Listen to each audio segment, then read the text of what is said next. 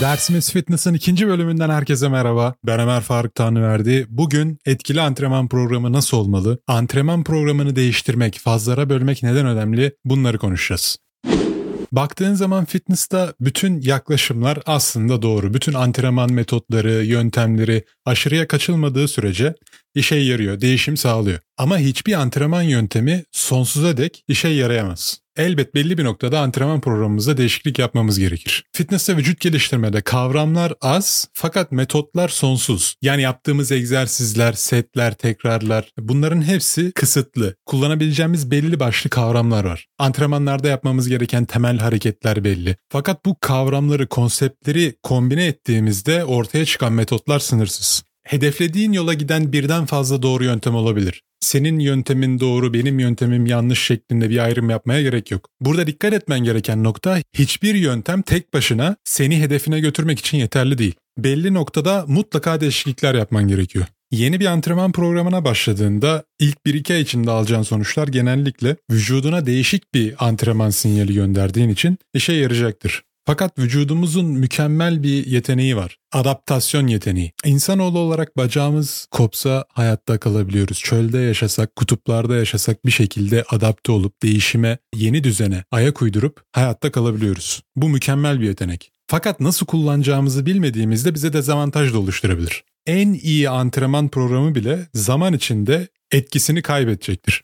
Vücudumuz bu sinyale, bu yeni düzene, bu yeni strese bir süre sonra adapte olup artık ilk gösterdiği kadar tepki göstermeyecektir. Platoya uğramadan düzenli olarak sürekli gelişebilmemiz için değişim şart. Denediğimiz antrenman programından sonuç aldığımızda bu programı değiştirmemiz genelde zor oluyor. Çünkü aradığımız şeyi o programda bulduğumuz için aramızda güçlü bir bağ oluşuyor ister istemez. Ondan aldığın etkiyi, faydayı yaşadığın, gözlerinle gördüğün için bırakman zor oluyor. Bu inanç da bizi değişime kör edebiliyor aslında. Belli bir antrenman programına sabit kalıp değişiklik yapmadan aylarca hatta bazen yıllarca aynı programı takip edebiliyor olabilirsin. Vardır etrafındaki arkadaşlarında sosyal medyada takip ettiğin insanlar arasında. Kimisi 5x5'i savunur. 5x5 en iyi program, en fazla kas gelişimi için sana fayda sağlayacak program. Kimisi push pull legcidir. İtiş, çekiş, bacak günü. Her 3 günde bir bunları değiştirir, başa sarar. Ve belli bir programı gerçekten uzun süre yapan ve bundan fayda gören insanlar aslında bu ideayı, bu fikri sana çok kolay satabilir. Çünkü konuya gerçekten hakimdir. Yani 5x5 antrenman nasıl yapılır bunu çok iyi bilir. Vücudundaki faydaları görmüştür. Dolayısıyla bu bilgiyi, tecrübeyi aktarması kolay olur. Bilmeyen bir insanda bu programı daha önce denememiş birine bunu rahatlıkla satabilir. Bu fikri rahatlıkla satabilir. Fakat her yöntem, en başta dediğim gibi her yöntem iyi, en iyi yöntem.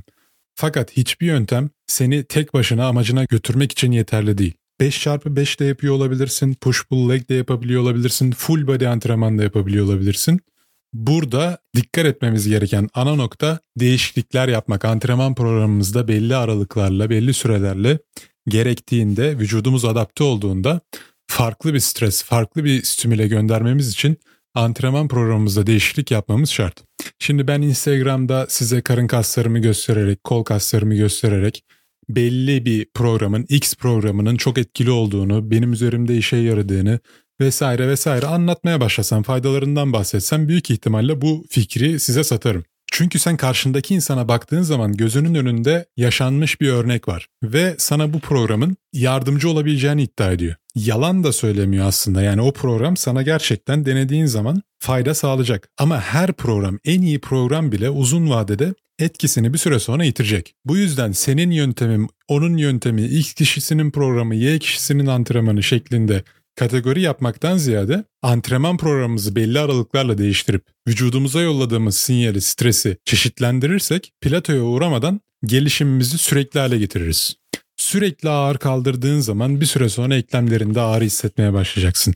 Bu ağrıları belli bir süre görmezden gelirsen sakatlık yaşayıp antrenman yapamaz hale gelebilirsin. Vücudunun sana verdiği mesajları dikkatli bir şekilde okuyarak, algılayarak vücudunun isteğine göre hareket etmen, kendi egona, arzularına, dürtülerine göre değil, vücudunun gerçekten ihtiyacı olan şeyi ona vermen seni sağlıklı bir şekilde geliştirecektir. Bunu uzun süre ben de yaptım. Mental olarak antrenmanlarda ağırlığı sürekli arttırmak egomuzu tatmin eden bir olay. çok uzun süre bu ağır kaldırmadan fayda gördüğüm için bu tarz antrenman yapmayı, bu tarz antrenman programlarını uzun süre bırakamamış bir insanım. Çeşitli ağrılar yaşamama rağmen, sakatlıklar yaşamama rağmen o ağır kaldırma duygusu bende büyük bir tatminiyet yarattığı için egomun peşinden uzun süre gittim. Vücudumun bana vermek istediği mesajları algılayamadım. Dizlerim ağrıdığı zaman dizimin etrafına bant sarıyordum. Belim ağrıdığı zaman kemer takıp belimi sabitleyip daha ağır kaldırmaya çalışıyordum. Fakat vücudunun sana verdiği mesajları gerçekten algılayıp ihtiyacına göre hareket etmediğin zaman ciddi sakatlıklar yaşayabilir ve uzun süre antrenman yapamaz hale gelebilirsin. Ben lisedeyken bütün vücut geliştirme dergilerine neredeyse aboneydim. Muscle and Fitness, Flex, Men's Health bu dergilerin hepsi eve geliyordu. Hatta annem bu konudan çok memnun değildi. Hala da onları arttırmam. Annem her konuştuğumuzda sorar böyle her evi çeki düzen vereceğinde sorar hani bunları tutayım mı hala 10 yıl öncesinin dergileri falan diye ben hala arttırmam. Çünkü gerçekten o dergilerden çok şey öğrendim. Her ayın başında yeni yayın çıkıyordu. Her yeni yayında da ünlü bir vücut geliştirme sporcusunun, dünya çapında ünlü bir vücut geliştirme sporcusunun antrenman programını yayınlıyorlardı genellikle. Arnold'un kollarına sahip olabilmek için yapabileceğin program, Ronnie Coleman'ın sırtına sahip olabilmek için takip etmen gereken rutin şeklinde. Ben de bunları ders çalışma ciddiyetinde oturup inceleyip notlar alıp antrenmanlarımı uyguluyordum. O zamanlar şöyle bir düşünce vardı. Vücudunu beğendiğim sporcunun programını yaparsam onun gibi vücudum olur. Onun gibi antrenman yaparsam onun gibi görürüm şeklinde cahilce bir düşünce. Ama bu beni bir şekilde motive ediyordu. Yani şu an geriye dönüp baktığımda ne kadar saçma olsa da sonuçta beni o motivasyon, o kararlılık kaldırıp spor salonuna götürüyordu. Şimdi ben o zamanlarda şunu gördüm. Yani kimin programını takip ettiysem Arnold'un kol programını uzun süre takip ettim. Gerçekten kollarım 2 ay içinde, 3 ay içinde büyük gelişme kat etti. Fakat takip ettiğim her program belli bir süre sonra etkisini yitirmeye başladı. Ve ben bunu çok geç anladım. Yani Arnold'un programını çok sevmiştim. Takip ettiğimde çok güzel gelişmeler almıştım. Çok güzel sonuçlar almıştım. Sonra çok uzun süre yani bir yıl iki yıl o programı yaptım. Hiç değiştirmedim. Favori hareketlerim vardı. Antrenmanlarda sürekli onları yapardım. Çünkü kol kaslarımı o hareketlerle büyütmüştüm. İster istemez o hareketlerle aramda duygusal bir bağ oluşmuştu tabiri caizse.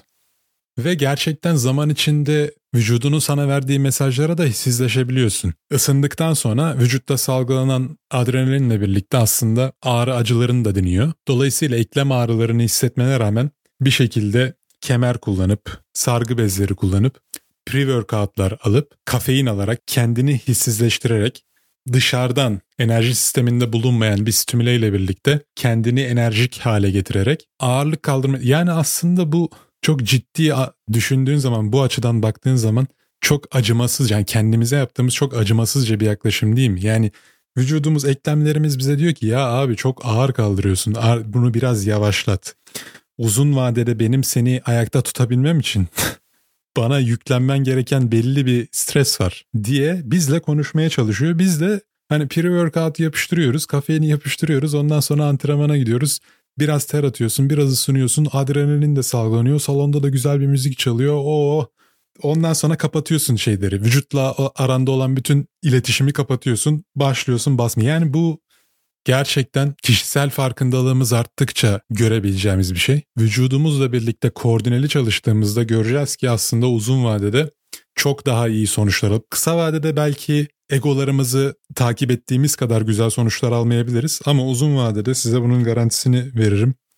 Çok daha sağlıklı, çok daha başarılı bir süreç geçireceksin. Şimdi biz yeni bir antrenman programına başladığımızda bunu 2-3 ay yaptığımızda ister istemez o programda yaptığımız hareketlere göre vücudumuz evriliyor. O hareketlere adapte oluyor, o strese adapte oluyor, o kaldırdığımız tekrar aralığına adapte oluyor adaptasyonla birlikte değişim de gerçekleşiyor. Yani aslında vücudumuz o programa başlamadan önceki halinden farklı bir hale bürünmüş oluyor. Farklı bir fiziğimiz var artık. Farklı fiziğin, farklı bedenin ihtiyaçları da ona göre adapte olarak değişiyor. Ne demek istiyorum? Sen 5 çarpı 5 antrenman programını 3 ay boyunca düzenli bir şekilde yaptın. Büyük ihtimalle bu programın içinde 5 temel hareket var. Squat, deadlift. Peki nedir 5 çarpı 5 programın özellikleri? Temel hareketleri, multi joint hareketleri, çok eklemli hareketleri yaparsın. ağır kilo kaldırırsın. Sürekli tek plane'de hareket edersin. Ağır kaldırdığın için dinlenme sürelerin daha fazladır. Antrenmanlarında gücü odaklanırsın. Yani ağırlığı kaldırırken eklemlerinin aldığı pozisyon, kasının oluşturduğu güç yüksek tekrarlı antrenmanlara göre çok daha farklıdır. Bu tarz antrenman biçimini uzun süre yaptığında bir süre sonra eklemlerinde ağrı hissedeceksin. Belki kas dengesizlikleri geliştireceksin. Çünkü sürekli çok eklemli hareketleri tek bir plane'de yapıyorsun. Plane'den kastım Russian twist hareketini yaparken elinde topla birlikte mekik pozisyonunda sağa sola doğru vücudunu döndürürken transverse plane'i çalıştırıyorsun. Yani vücudunun rotasyon yeteneklerini geliştiriyorsun. Lunge yaparken öne doğru adım atarken frontal plane'de çalışıyorsun. Bir de hareket etmeden squat, deadlift tarzında sagittal plane'de yapılan hareketler var. Yani bulunduğun yerden hareket etmeden ağırlığı yukarı aşağı aşağı yukarı bir yönde kaldırıyorsun. 5 çarpı 5 mentalitesine yani powerlifter antrenmanlarında genellikle hareket minimaldir. Squat, deadlift, bulunduğun yerde ağırlığı mümkün olduğunca etkili bir şekilde bütün gücünü kullanarak az tekrarda A noktasından B noktasına getirmek. Mentalite çok farklı. Dolayısıyla sürekli sagittal plane'de yaptığımız hareketler ve yüksek ağırlık kaldırma zamanla eklem ağrılarına ve kas dengesizliklerine sebep olacak. Burada demek istediğim şey 5x5 programlarını yapmamamız gerektiği değil. 5x5 düzenli olarak sistemli bir şekilde takip edildiğinde vücut kas kütlesini ve gücünü gerçekten arttıran çok güzel bir antrenman sistemidir. Fakat benim burada demeye çalıştığım şey ne kadar güzel olsa da bir süre sonra etkisini ve önemini yitirip bize faydadan çok zarar getirmeye başlayacak. Vücudumuz buna adapte olduktan sonra 2-3 ay içinde bizim değişen vücudumuzun yeni ihtiyaçlarına göre farklı bir program vermemiz gerekiyor. Sistem değişikliğinin kas gelişimi üzerinde etkisi çok büyük. Ama bu demek değil ki her antrenmanda farklı bir program takip edelim. Her antrenmanda farklı hareketler yapalım, farklı bir sistem uygulayalım. Bu o demek değil. Vücudun aynı zamanda değişikliğe ihtiyacı olduğu kadar adaptasyona da ihtiyacı var. Benimsediğin sistemi, takip etmek istediğin sistemi belli bir süre uygulaman gerekiyor ki vücudun ona adapte olsun. Belli bir süre geçtiğinde, adaptasyon gerçekleştiğinde, değişim gerçekleştiğinde kas gelişimine aynı şekilde devam edebilmek için sistem değişikliği yapmamız gerekiyor. Yani kaslarımıza yolladığımız sinyali, hareket çeşitliliğini arttırmamız, değiştirmemiz gerekiyor.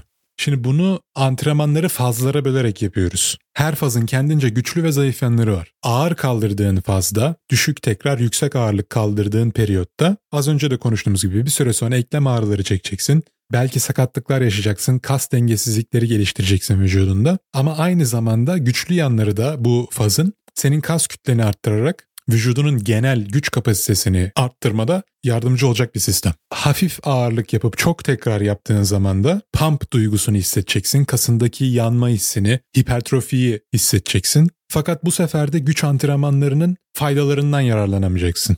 Yani her fazın kendince iyi ve kötü yanları var. Dolayısıyla bizim bunları belli periyotlarla yaptıktan sonra değiştirmemiz gerekiyor. Şimdi peki bu fazlar neler? Yani programımızdaki değişikliği neye göre yapacağız? Tekrarlarımızı azaltıp ağırlıklarımızı arttırma bir çeşit. Ağırlıklarımızı biraz azaltıp tekrarlarımızı arttırmak başka bir faz, başka bir periyot. Dinlenme sürelerimizle oynamak, kısaltmak ya da uzatmak farklı bir faz. Egzersizleri değiştirmek, az önce bahsettiğim farklı yönlerde yaptığımız hareketler, rotasyonlar, lunge tarzında öne adım atarak, lateral lunge tarzında yana doğru yaptığımız hareketler ve squat, deadlift gibi aynı doğrultuda yaptığımız, plane'de yaptığımız hareketler. Çok eklemli hareketler, izole hareketler. İzole hareketler daha çok biceps curl olarak adlandırılabilir. Çok eklemli hareketlerde birden fazla eklemin harekete dahil olduğu squat, deadlift tarzında hareketlerdir. Hareketlerin temposunu değiştirebilirsin. Yani biceps curl'den örnek verecek olursak yine yukarı doğru çıkarken 2 saniyede çıkıyorsan aşağı doğru inerken hızlıca değil yavaşça 3 saniyede 4 saniyede inmen yine kasa farklı bir stimüle gönderecektir. Farklı bir sinyal gönderecektir. Bu da farklı bir faza geçtiğimizi gösterir. Yine aynı şekilde tek taraflı yaptığımız ve çift taraflı yaptığımız hareketler. Mesela single leg squat, tek bacakla yaptığımız squat ve double normal barbell back squat. Barbell row versus single arm dumbbell row tek kolla başımızın üzerinde yaptığımız pres, çift kolla ya da barla yaptığımız pres. Yani bunların hepsi tek taraflı çift taraflı. Bunlar da aynı şekilde farklı bir faza girer. Ya burada zaman dilimi hayat. Yani önümüzdeki aya hazırlanacağın düğün değil ya da yaza sahillere çıkmak için hazırlanacağın süreç değil. Süreç burada hayat. Yani o koyduğun hedeften sonra her şey bitmiyor. Yine sen o bedende yaşamaya devam ediyorsun sonuçta. Dolayısıyla bizim uzun vadede bu yaşadığımız bedeni yaşanır hale getirmemiz lazım tabiri caizse. Şimdi spora ilk başladığım zamanlarda ilk 3-4 yıl içinde hiç squat yapmadım desem yeridir. İşime geldiği için o zaman öyle yapıyordum. Squat yaptığım zaman bel ağrısı, diz ağrısı vesaire yani tekniğini squat hareketinin tekniğini tam yapamadığım için ve ağrılar hissettiğim için hep ister istemez vücudum onu yapmak istemiyordu. Yani ayaklarım beni hep leg press'e götürüyordu. İşte leg extension'a götürüyordu. Leg curl'e götürüyordu. Bir skill gerektirmeyen, bir efor çok fazla gerektirmeyen hareketleri tercih ediyorum. Burada bu hareketleri kötülemek istemiyorum. Yani bu hareketler de belli dönemlerde az önce bahsettiğim gibi sürekli serbest ağırlıkla çalışırken makinelere geçmek de farklı bir faz. Yani sadece ben o zamanlar sürekli bu makinalara takılı kalmıştım. Adapte olduktan sonra değişim yapmamıştım programımda. Ve değişim yapmamamın sebeplerinden bir tanesi de değişim yapacağım hareket yani squat'ı yapamıyor olmam. Ama bunu bunun farkında değilim. Ayaklarım her seferinde makinalara kayıyor. Squat yapmak istemiyorum. Sonra bir gün böyle başka arkadaşlarla birlikte toplu bir antrenman yapıyorken hani belli bir antrenman programı yazılır. O program takip edilir. Aynı zamanda muhabbet edersin, sohbet edersin antrenmanda. Mesela öyle bir günde spor salonunda squat yaparken programda yani o günün antrenman programında squat vardı. Ben de arkadaşlarımla birlikte yapmak zorunda kaldım ve o antrenmandan sonra yine bel ağrıları, ciddi bel ağrıları hissetmiştim. Hatta birkaç gün böyle yürürken zorluk çektiğimi hatırlıyorum. Daha sonra bir de ben güreş e, takımındayken belimi birçok kez sakatladım. Bel fıtığı başlangıcı var bende. Antrenman esnasında squat'ı yaparken her ne kadar zorlansam da yanlış teknikle yapmama rağmen devam etmiştim. Daha sonra tabii dediğim gibi bel ağrısını birkaç gün çektim.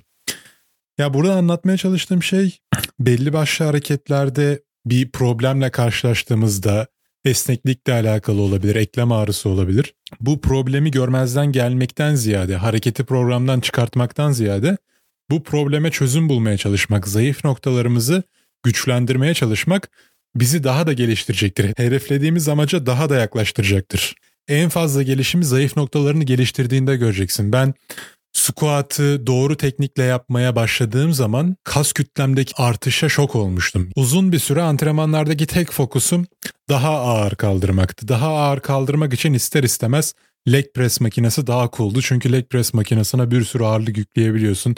Sosyal medyaya video çekip atabiliyorsun daha fazla etkileşim alıyorsun. Bu da egonu tatmin eden bir şey ister istemez. Fakat fitness, kişisel gelişim ego tatminiyetine döndüğü zaman ya hedeflediğimiz sonuçtan uzaklaşıyoruz ya da bu bir sakatlıkla sonuçlanıyor işin sonunda. Yoğun eklem ağrıları çekiyorsan büyük ihtimalle kaldırdığın yük kas kapasitenin üstünde olduğu için vücudun ağırlığı kaslarından ziyade eklemlerine bindiriyordur. Yani stresi daha çok eklemlerinde hissetmen ağırlığın sana çok fazla geldiğini gösterir ya da kaslarının ağırlığa karşı direncinin düşük olduğunu gösterir. İki ihtimalde de ağırlığı düşürmen gerekir. Ağrıyı hissettiğin eklemi çevreleyen kasları güçlendirdiğin zaman ağrı da zaman içinde yok olacaktır. Çünkü kaslar eklemi destekleyerek yükü stresi azaltır. İkinci bir sebep kasların gergin olmasından kaynaklanabilir. Yani kasların yeteri kadar esnek değilse hareketi yaparken ideal pozisyona giremezsin. İstediğin pozisyona giremeyince yükü istediğin kasa bindiremezsin. Dolayısıyla esnek olmayan kas da bozuk forma sebep olacağı için sakatlık, ağrı, kas yırtığı, kramp vesaire ile sonuçlanabilir. Zaten bu sürecin sana kattığı en önemli şeylerden bir tanesi de mental olarak kendini kontrol etmeyi öğreniyorsun sağlığını egondan önce tutman gerektiğini öğreniyorsun. Bu hareketlerin her biri bir yetenek. Futbolcu free kick kullanmayı tekrar tekrar pratik yapıyorsa, bir basketbolcu üçlük atışını binlerce defa tekrar ediyorsa, sen de bu squat hareketini, deadlift hareketini, bu bu pozisyonu vücuduna tekrar tekrar pratik yaparak öğretmen gerekiyor. Squat yaptığında bahsettiğim faydaları alacaksın diye bir şey yok. Squat'ı doğru yaptığında benim burada bahsettiğim faydaları vücudunda görebileceksin. Squat'ı doğru yapmakta defalarca tekrar ve doğru bir teknik gerektiriyor. E bu süreç içerisinde zaten mental olarak sen de değişiyorsun. Vücudun değişmeden önce beynin değişiklik gösteriyor zaten. Sinir sistemin değişiklik gösteriyor. vücudunda gördüğün bir değişimden çok daha öncesinde beynin zaten o değişime adapte olmuş oluyor. Beyin değişmeden, sinir sistemi değişmeden, adapte olmadan fiziksel değişim bilimsel olarak gerçekleşemez. Dolayısıyla sen fiziğini değiştirdikçe aslında zihnen de gelişiyorsun. Şimdi az tekrar yüksek ağırlık kaldırdığın zamanki antrenmanla hafif ağırlık kaldırıp yüksek tekrar yaptığın antrenmandaki ruh halin aynı değil. Deadlift yaparken yerden o ağır kiloyu 5 tekrar kaldırmayı hedeflediğinde ruh halin nasıl? Hem ağırlığı kaldırıp hem arkadaşına cevap verebilir misin? 5 tekrar ağır bir deadlift yaparken odağını dağıtabilir misin? 15 tekrar biceps curl yaptığındaki gibi değil ruh halin.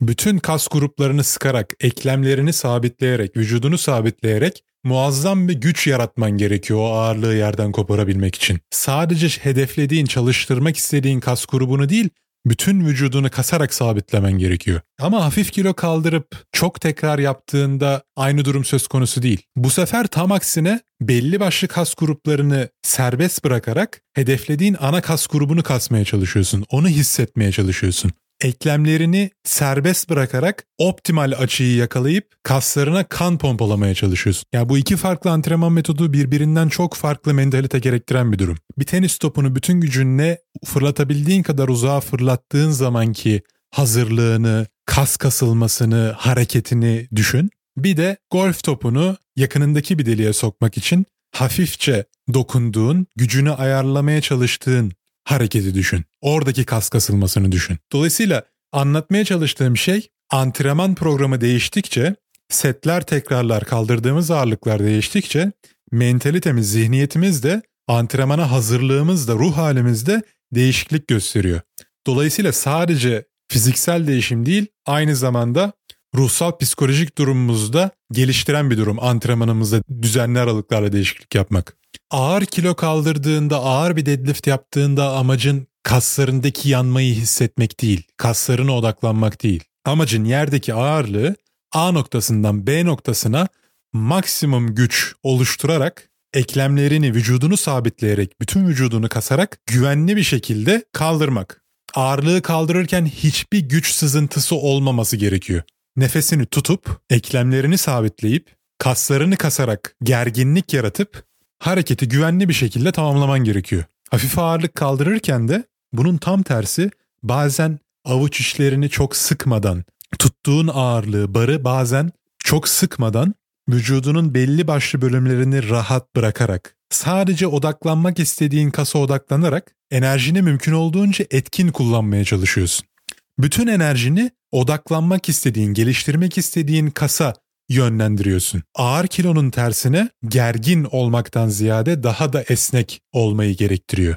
Bu iki farklı antrenman çeşidi senin görünümünde de farklılıklar yaratacak. Ağır kilo kaldırdığın zaman kaslarında daha sert bir görünüme sahip olacaksın. Bunun için powerlifterlara bakabilirsin. Powerlifterların vücudu ve vücut geliştirme yapan insanların, sporcuların vücudu birbirinden çok farklıdır. Ağır kilolar kaldırmaya ilk başladığımda zaten bende bağımlılık yapmasının sebebi de buydu. Hani antrenmandan çıktığında böyle bir pump hissi vardır. Keşke dersin bu pump hissi, bu pump görünümü sürekli devam etse. Ama antrenmandan yaklaşık yarım saat, bir saat sonra duş aldıktan sonra yemeğini yedikten sonra gider vücudun tekrar eski haline geri döner. Ağır antrenmanlar yaptığında, ağır kilolar kaldırdığında düşük tekrarla antrenmandan sonra o pump görüntüsünün hiç gitmediğini düşün. Ben bunu ilk yaşadığımda, hissettiğimde şok olmuştum. Ondan sonra ağır kaldırmayla aramda çok güçlü bir bağ gelişti. Sürekli daha ağır kaldırmaya çalışarak antrenmanlarımı bu yönde geliştiriyordum. Fakat dediğim gibi bir süre sonra bu ağır antrenman fazını değiştirip programında değişiklikler yapmazsan bir süre sonra eklem ağrılarıyla, kas sakatlıklarıyla yüzleşebilirsin. Belli bir süre 4 hafta 6 hafta ağır antrenmanlar yaptıktan sonra mutlaka eklemlerimizi dinlendirmek için kaslarımızı sağlıklı bir şekilde maksimum seviyede geliştirmeye devam edebilmemiz için ağırlıkları düşürüp farklı bir faza geçmemiz gerekiyor. Antrenman programımızda değişiklikler yapmamız gerekiyor. Antrenmandaki dinlenme sürelerinizi hiç ölçtünüz mü bilmiyorum. Fakat hali hazırda hangi dinlenme periyodundaysanız çok az dinleniyorsan biraz fazla dinlenmeyi, çok fazla dinleniyorsan da biraz az dinlenmeyi denediğinde vücudunda ciddi anlamda bir değişiklik göreceksin. Dinlenme süreleri doğrudan bizim enerji sistemlerimizle alakalıdır. Dinlenme süreni arttırdıkça vücudundaki glikojen artışı da aynı oranda artacaktır. Glikojen dediğimiz şey kasın hareket etmesi için kullandığı enerji birimidir. Bunu basitçe şöyle düşünebilirsin. 15 tekrar biceps curl yaptın. Yani herhangi bir hareket yaptın. Hangi hareket olduğu önemli değil.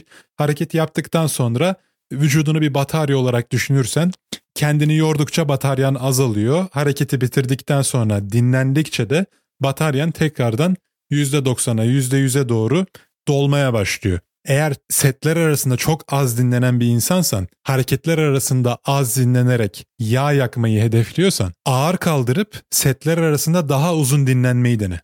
Eğer setler arasında az dinlenerek, nabzını yüksek tutup yağ yakmaya çalışan biriysen, daha ağır kilo kaldırıp setler arasında daha fazla dinlendiğinde vücudunda ciddi anlamda bir değişiklik göreceksin. Eğer ağır kilolar kaldıran, setler arasında çok uzun dinlenen biriysen ağırlıklarını biraz düşürüp dinlenme sürelerini de biraz kısalttığın zaman yine aynı şekilde olumlu yönde fiziğinde ciddi değişiklikler göreceksin. Bu bahsettiğim fazların hepsi farklı enerji sistemlerini antrene ederek senin her anlamda gelişmeni sağlayacak. Hem strength hem stamina. Hem güç hem de dayanıklılık kazanmış olacaksın. Şimdi antrenmanımızda değişiklik yapmanın bir diğer yolu da hareketlerimizi değiştirmek demiştik. Hareketleri değiştirmek derken şimdi 5 temel hareketten bahsediyoruz değil mi? Squat, deadlift, overhead press, bench press, row. Bu hareketlerin benzerleri programımızda her zaman olması bizim faydamıza. Fakat bu hareketleri de çeşitlendirebiliriz. Mesela barbell back squat yapıyorsun sürekli. Normal barı omzuna alarak yaptığımız squat. Sürekli bu hareketi yapıyorsan zaman içinde büyük ihtimalle kas dengesizlikleri geliştirmeye başlayacaksın. Çünkü sürekli aynı plane'de, aynı düzlemde hareket ediyorsun. Bunu lunge hareketiyle yani öne adım atarak ağırlıklarla birlikte yaptığın hareketle, lateral lunge hareketiyle, step up'la değiştirmen senin bu kas dengesizliklerini giderecektir. Farklı plane'lerde hareket etmeni sağlayarak senin fonksiyonel kapasiteni genişletecektir. Aynı şekilde hep front lunge yapan biriysen back lunge yapman, geriye doğru adım atman sana farklı bir yetenek kazandıracaktır. Ya bunu denediğinde göreceksin. Hiç geriye lunge yapmadıysan bir sonraki antrenmanında ağırlıkları alıp normal öne lunge yaptığın aynı ağırlıklarla geriye lunge yapmayı dene ve ne kadar dengesiz olduğunu gör. Ne kadar aslında vücudunu sabitleyemediğini, o konuda ne kadar eksik kaldığını gör. Amacımız vücudumuzu her düzlemde mümkün olduğunca fonksiyonel bir şekilde geliştirmek. Bunu diğer hareketlere de uygulayabilirsin. Yani deadlift row yerine tek kolla dumbbell row yapabilirsin ya da cable'larda yine tek kolla çalışabilirsin. Programına rotasyon hareketleri ekleyebilirsin. Russian twist, cable twist. Bunların hepsi senin farklı düzlemlerdeki hareket kabiliyetini geliştirerek eksik noktalarını, zayıf noktalarını tamamlayacaktır. Zayıf noktalarını güçlendirdikçe sakatlanma riskinde gün geçtikçe azalacaktır. Yavaş ilerlemek hiç ilerlememekten her zaman iyidir. O yüzden şunu hiçbir zaman unutmayın. Bizim amacımız spor yapmadaki en temel amacımız sağlık. Daha sağlıklı olmak için antrenman yapıyoruz. Kendini zorlayıp, sınırlarını zorlayıp sakatlandığında amacından çıkmış oluyorsun. Amacının dışında bir şey yapmış oluyorsun aslında. Bu mental olarak sürekli bir mücadele gerektiriyor. Bilinçli bir şekilde kişisel farkındalığını arttırarak her zaman kendine önceliğinin sağlık olduğunu hatırlat. Egolarının peşinden gitmekten ziyade, dürtülerinin peşine gitmekten ziyade vücudunu dinleyerek, vücudunun sana vermek istediği mesajları algılayarak ihtiyacına yönelik antrenmanlar yap. İnşallah sakatlanmazsın ama hani ciddi anlamda sakatlanana kadar ben de hani bana bir şey olmaz mentalitesiyle yaklaşıyordum. Şu an mesela ciddi sakatlıklar geçirdikten sonra geriye dönüp bakıyorum o ağır kiloları hangi özgüvenle, hangi mantıkla o ağır kilolara girmişim gerçekten kendimden şu an utanıyorum. Yani çok büyük riskler almışım zamanında. Ve bunların hepsi benim ağır antrenmanlardan aldığım faydadan kaynaklanıyor. Yani ben ilk başlarda ağır antrenmanla, ağır kilo antrenmanlarıyla tanıştığımda onlardan aldığım fayda aramda o kadar güçlü bir duygusal bağ geliştirdi ki ben sürekli ağır kaldırmaya devam ederek sürekli gelişebileceğimi düşündüm. Fakat belli bir süre sonra eklemlerin, kasların sana yavaşla, dur sinyalleri veriyor. Ama tabii sen o motivasyonla, o bilinçsizlikle onun çok da farkına varamıyorsun. Hedeflerimize çok fazla odaklandığımızda sağlığımızı genellikle ikinci plana atıyoruz. Fakat hiçbir zaman unutmamamız gereken şey ne yaparsak yapalım önceliğimiz her zaman sağlık. Benim yıllarca spor ve antrenman geçmiş olmama rağmen ben kendimi sakatlıyorsam beni geçtim olimpiyat sporcuları 20-30 yılını bu işe vermiş insanlar hala o tecrübeyle sakatlık yaşayabiliyorsa bana bir şey olmaz deme. Olduğu zaman çok geç oluyor. Önemli olan olmadan önce farkındalık yaratarak önlemlerini almak. Vücudunla olan ilişkiyi geliştirmek, vücudunun sana verdiği mesajları anlayabilmek, algılayabilmek, ihtiyaçlarına cevap verebilmek. Özet olarak açık görüşlü olun. Şu anki takip ettiğim programdan büyük faydalar görmüş olabilirsin ama en iyi program bile bir süre sonra etkisini yitiriyor. Programlarınızı anlattığım ölçülerde belli periyotlarla değiştirin. Platoya uğramadan sürekli gelişmek istiyorsanız, sağlıklı bir şekilde kas gelişiminizi devam ettirmek istiyorsanız bu bölümde konuştuğumuz konulara dikkat edin. Hepinize mutlu, sağlıklı haftalar diliyorum. Bir sonraki bölümde görüşmek üzere.